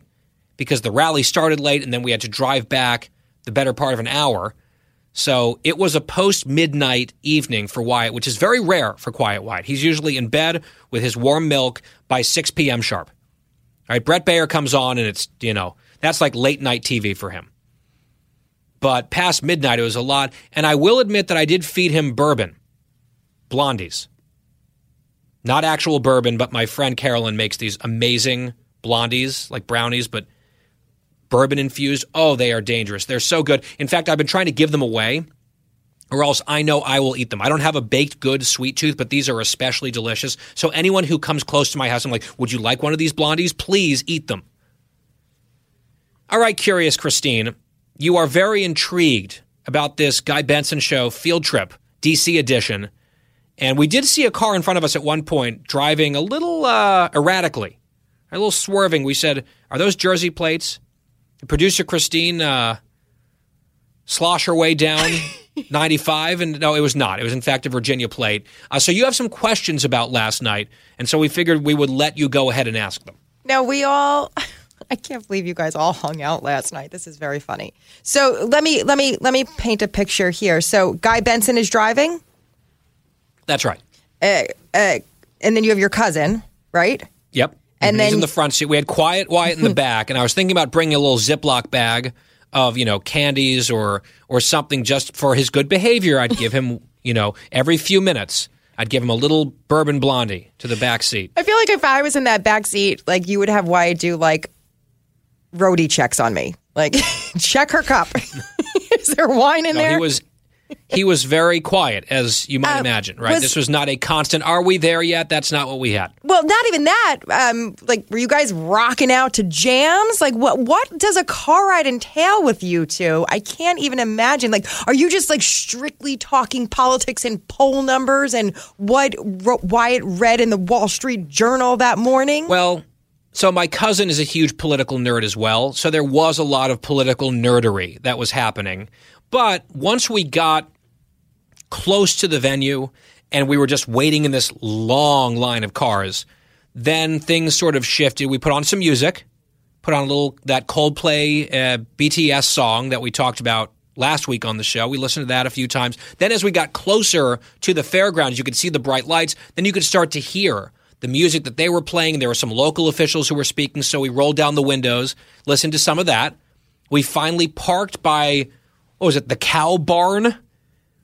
eh, which was sort of perfect. And we walked in, and I was getting settled, and I looked over, and who did I see? Hark! It was Charlie Hurt. So I went over and chatted with Charlie. Some campaign officials recognized us and came over and, and said hi, and were giving us some stuff off the record. And then I went back and just sort of hung out. I was not doing a lot of whooping or clapping or cheering. I was really there to observe. I filmed and posted some of the images on my Twitter feed. I understand Fox News Channel put some of it on the air earlier today. It got a huge amount of engagement on social. I mean, hundreds of thousands of people viewed these videos. So, you know, I'm I'm unabashedly supporting Glenn Youngkin. I have not been at all mysterious about that, but I also wasn't there to like cheer him on in particular. I wanted to see it and get uh, just you know a feel for things. Um, well, first of all, by the way, Charlie Hurt. Now that's a that's a good time. He's fun. Uh, He is. let me. Can you? What uh, attire was Wyatt? How much Fox News attire? Let's put it that way. Was Quiet Wyatt wearing? Wyatt, I don't think you were wearing any. No, Christine, I was I was, you know, in campaign mode. I was trying to disguise myself with the people and I wanted to get you got to get a sense of what was going on. And so I was just wearing a vest. I was Yeah, wearing a vest. That was my next question. Was there a vest? By the way, I just have to say, just to interrupt, I just saw something out of the corner of my eye in the studio, and I looked, and there's this little tiny narrow window of glass in the door to the studio, and with a big Cheshire cat grin and a thumb up, was none other than Charlie Hurt. He must have had his ears burning. He knew we were talking about him. In any case, yes, Wyatt was absolutely decked out in the vest, as was Glenn Youngkin, of course, because he finally arrived on the campaign bus and they started playing, was it, Thunderstruck, I think. And people started waving their signs and cheering, and the bus is arriving, and the bus driver is having the time of his life. This bus driver is honking. Like, uh, uh, uh. It's all on the video that I posted at Guy P. Benson last night. And the music's blaring, and people are cheering. And then out comes Glenn Youngkin in the red vest. Big cheer. He does a little lap around the stage, giving high fives to folks. And then up on stage, he went to even louder cheers. He comes out to Spirit in the Sky, the old Paul Harvey theme song. And that is when he launched into the stump speech. I made one prediction about the stump speech because he says it every time. I said, I, I think, I feel confident that Glenn Youngkin is going to say this is not a campaign, it's a movement. And in fact, he did. And I looked over at Wyatt, and Wyatt had a little impish grin because we all knew it was coming. Go on, Christine. I can't with this. Um, did Are how you many jealous? peop- ha- yes, very jealous. How many people uh, did Wyatt have to fight off when they realized Guy Benson was at the rally? The, I didn't have to do that, but I'm sure if you were here, you would have fought off anyone. Listen, let's be honest. If I was there, you would have been speaking to Glenn Youngkin face to face, Guy Benson. You know that. Oh yeah, you would have you would have somehow ended up on the bus. Oh, 100%. Yeah, it's like all of a sudden, like, you know, Cookie is on the bus. I did like at the end of the rally, they have had people as they've driven around on this bus tour, the final, what, week or two of the campaign, they have Sharpies, silver Sharpies, and they're letting people sign the bus wherever he goes. So people were signing the bus. They were playing Don't Stop Thinking About Tomorrow, famously Bill Clinton's theme song in the 1992 campaign. And I like reclaiming that song away from the Clintons because it's a great Fleetwood Mac song. It is also a great song for a campaign in general. Of course, he doesn't want anyone stopping thinking about tomorrow because in that case, tomorrow was election day.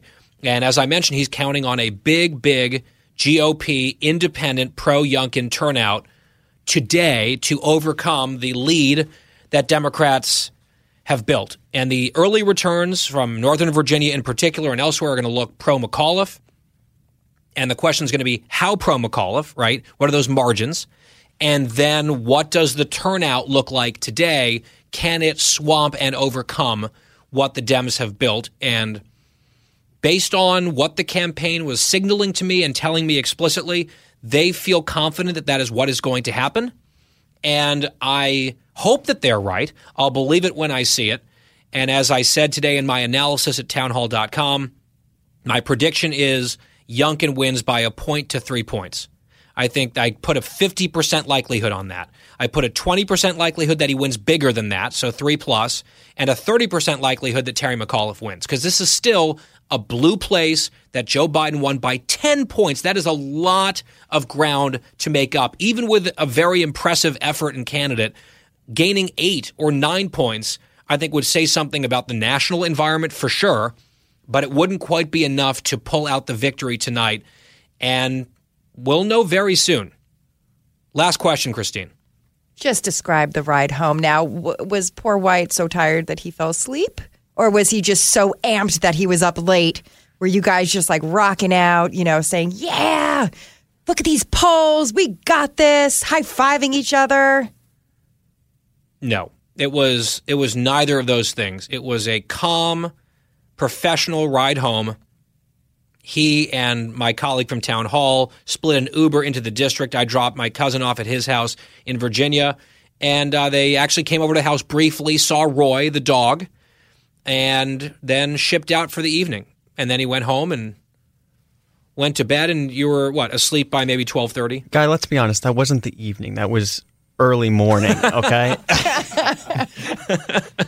it was fun. I'm glad that we did it. It was a good experience. We've talked so much about the race. It's right in my backyard, right? This rally. Yes, it's a 45 or 50 minute drive, but to me, it was worth it. Did you feel like it was worth it, Wyatt? totally, hundred percent. All right, there you go. Well, tomorrow, the analysis here on the show will be what happened, how it happened, and what it means. Am I nervous? Is my stomach in knots? Oh, yes. We're an hour away from polls closing, and then it's like into the hands of God. we'll see what happens. Back here tomorrow for all of it on The Guy Benson Show from New York City. We'll talk to you then.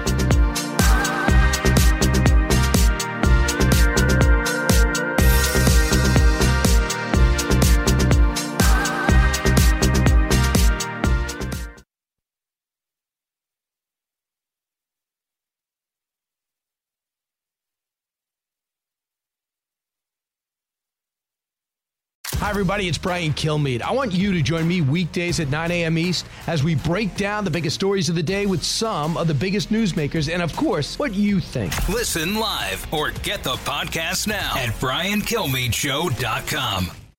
This is Jimmy Failla, inviting you to join me for Fox Across America, where we'll discuss every single one of the Democrats' dumb ideas. Just kidding. It's only a three hour show. Listen live at noon Eastern or get the podcast at foxacrossamerica.com.